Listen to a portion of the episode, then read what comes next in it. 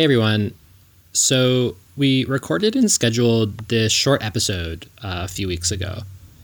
And since then, a white supremacist in occupied Aotearoa walked into two mosques with multiple guns and killed 50 people.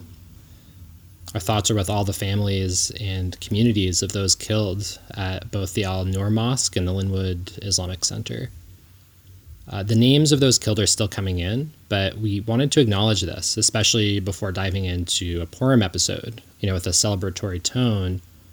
Neither of us feel like we have a lot to say right now, um, but we didn't feel comfortable putting anything out without at least mentioning that this had occurred. So, yeah, that's it for now. And here's the episode.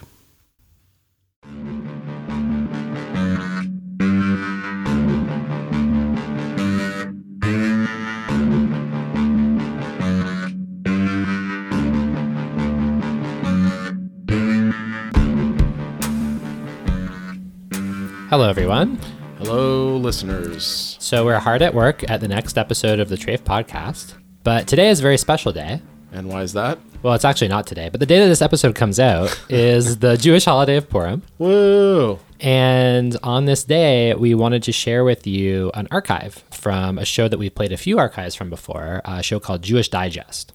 Now, Jewish Digest was a community radio program that ran for several decades in Montreal, run exclusively by Leslie Lutsky.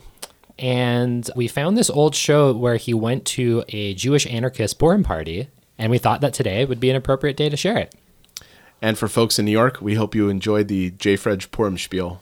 And without further ado, here's the show. Good morning. Welcome to the Jewish Digest. I'm your host, Leslie Lutsky, and I'll be with you for the next half hour.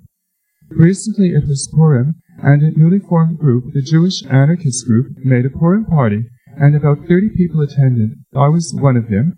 And to begin with, I spoke to a few of the people to see why they would go to an anarchist Purim party, and here are some of the voices. Era, why do you like Purim? Because um um because I can do all kinds of fun things. What kind of fun things did you like to do? Like dress up and turn things up and make noise. How are you dressed up? Who are you dressed up as? And Queen Esther. Queen Esther.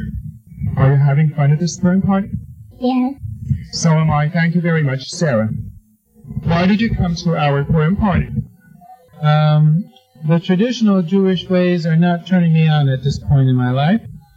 I was very intrigued by the idea of a Jewish anarchist Purim party. I thought maybe my politics being quite left-wing, radical, and borderline anarchist, that maybe this was a setting with people that I belonged with and who belonged with me and all that kind of stuff. I'm looking for people to be a part of. And if I can find them in, within my Jewish community, I would be very, very thrilled. That's great. And are you are you having a good time? Yes. What is a Jewish anarchist? What is a Jewish anarchist? It's a Jewish, it's a Jew who uh, is against all forms of domination. Is against hierarchy. Is against the idea that human beings should be organized in uh, according to states, and that every state should recognize a single ethnic group as being the only legitimate one. What about Mordecai and Queen Esther? Do you think we should recognize them? They were Jews, recognize them in what way?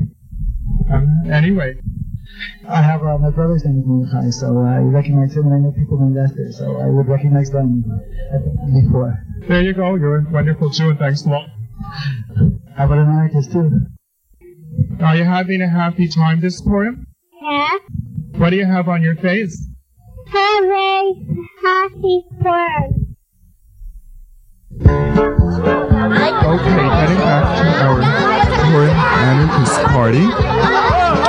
There were many unusual adoptions at the party, one of them being when we told the story of the Book of Esther, instead of making noise when the name Haman was said, we made noise when any authoritarian was said, being, being anarchists, you know.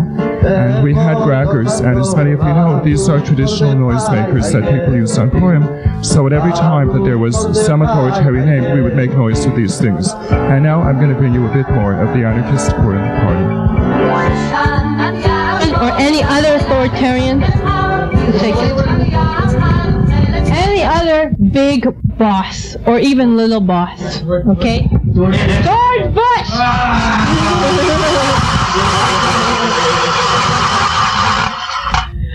okay. One day, he decided to have a big, huge party. And at his big, huge party, all the nobles from the land, all the bosses from different parts of the country, and they came to this party. Many was there? Heaven was there!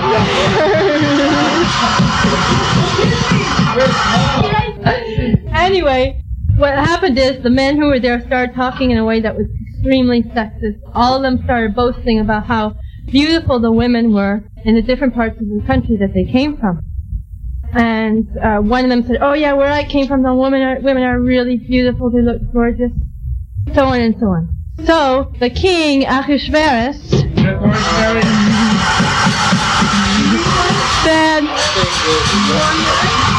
he said, "Well, you all might be right, but the most beautiful woman in the kingdom is my wife, Vashti." The king um, called for Vashti. He wanted her to appear naked in front of all these drunken princes so he can show them how gorgeous she was. The king, Ahasuerus. So, so, so what he did is he sent to a messenger to Vashti saying, "Come and appear before the nobles. I want them to see how gorgeous you are, and don't bother bringing your clothes." So, does anybody remember what Vashti said to him? I remember, I remember.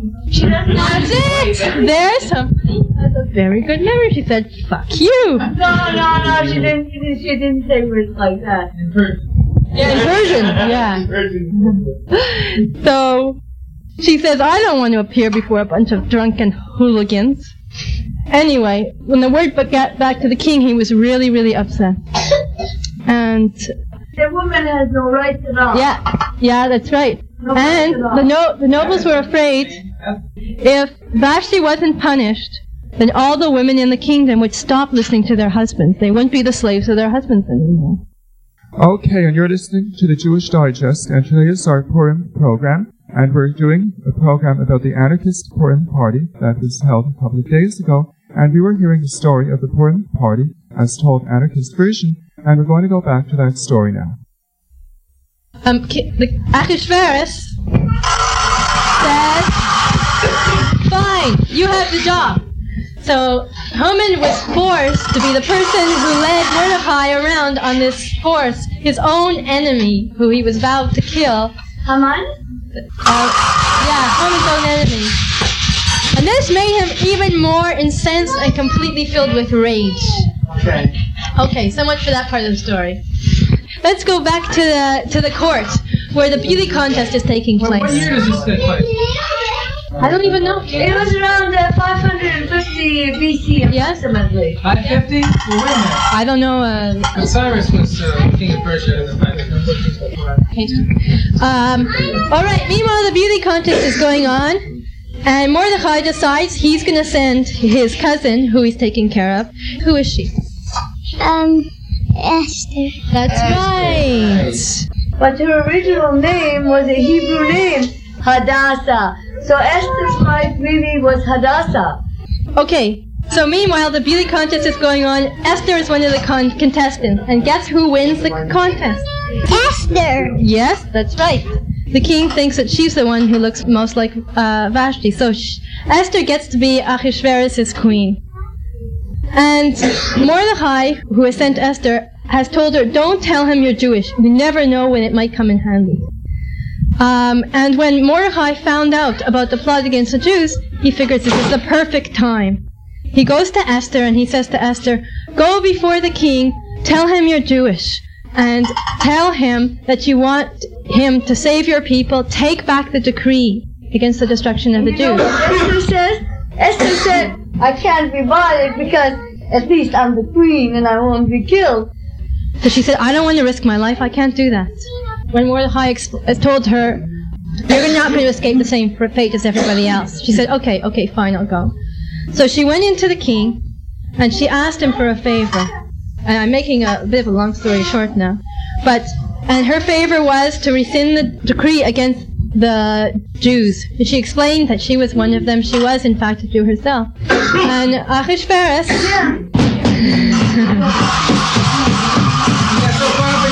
forgot.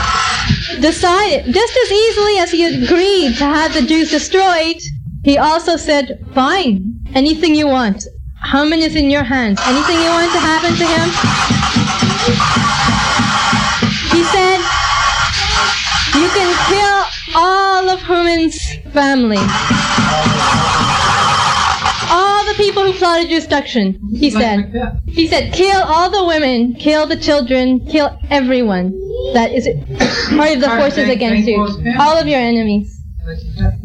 Um, Haman was killed on the same the same gallows that he had set up to, to hang Mordecai on. Mommy was not killed. Haman was killed in the story, yeah. Is one of the bad guys, the one who wanted to kill all the Jews. Roman is the guy who made all the. That's right. So he got he went to his own He gallows. become a baker after that. Okay. The, the Jews did, in fact, wipe out um, hundreds of thousands of men. It stated that they didn't kill any women and children, as the king had given them permission to do, and they didn't do any looting, as the king had given them permission to do. He said, take booty, take spoil. Uh, but hundreds of thousands of people were killed. And this is why we think that in the story of Purim, there is very little to rejoice. Even if the Jews had to stand in self-defense against their enemies, the destruction of one's enemies, hundreds of thousands of people is never anything to rejoice at. You're listening to the Jewish Digest. We've been doing our Purim program today, and I would like to tell the listeners that a couple of the Jewish institutions in Montreal would not allow flyers advertising the Purim party to be distributed. But anyhow, what can we do? We have to try to fight the power. We'll be back next week. Thanks for listening. So to all of you, l'chaim to life.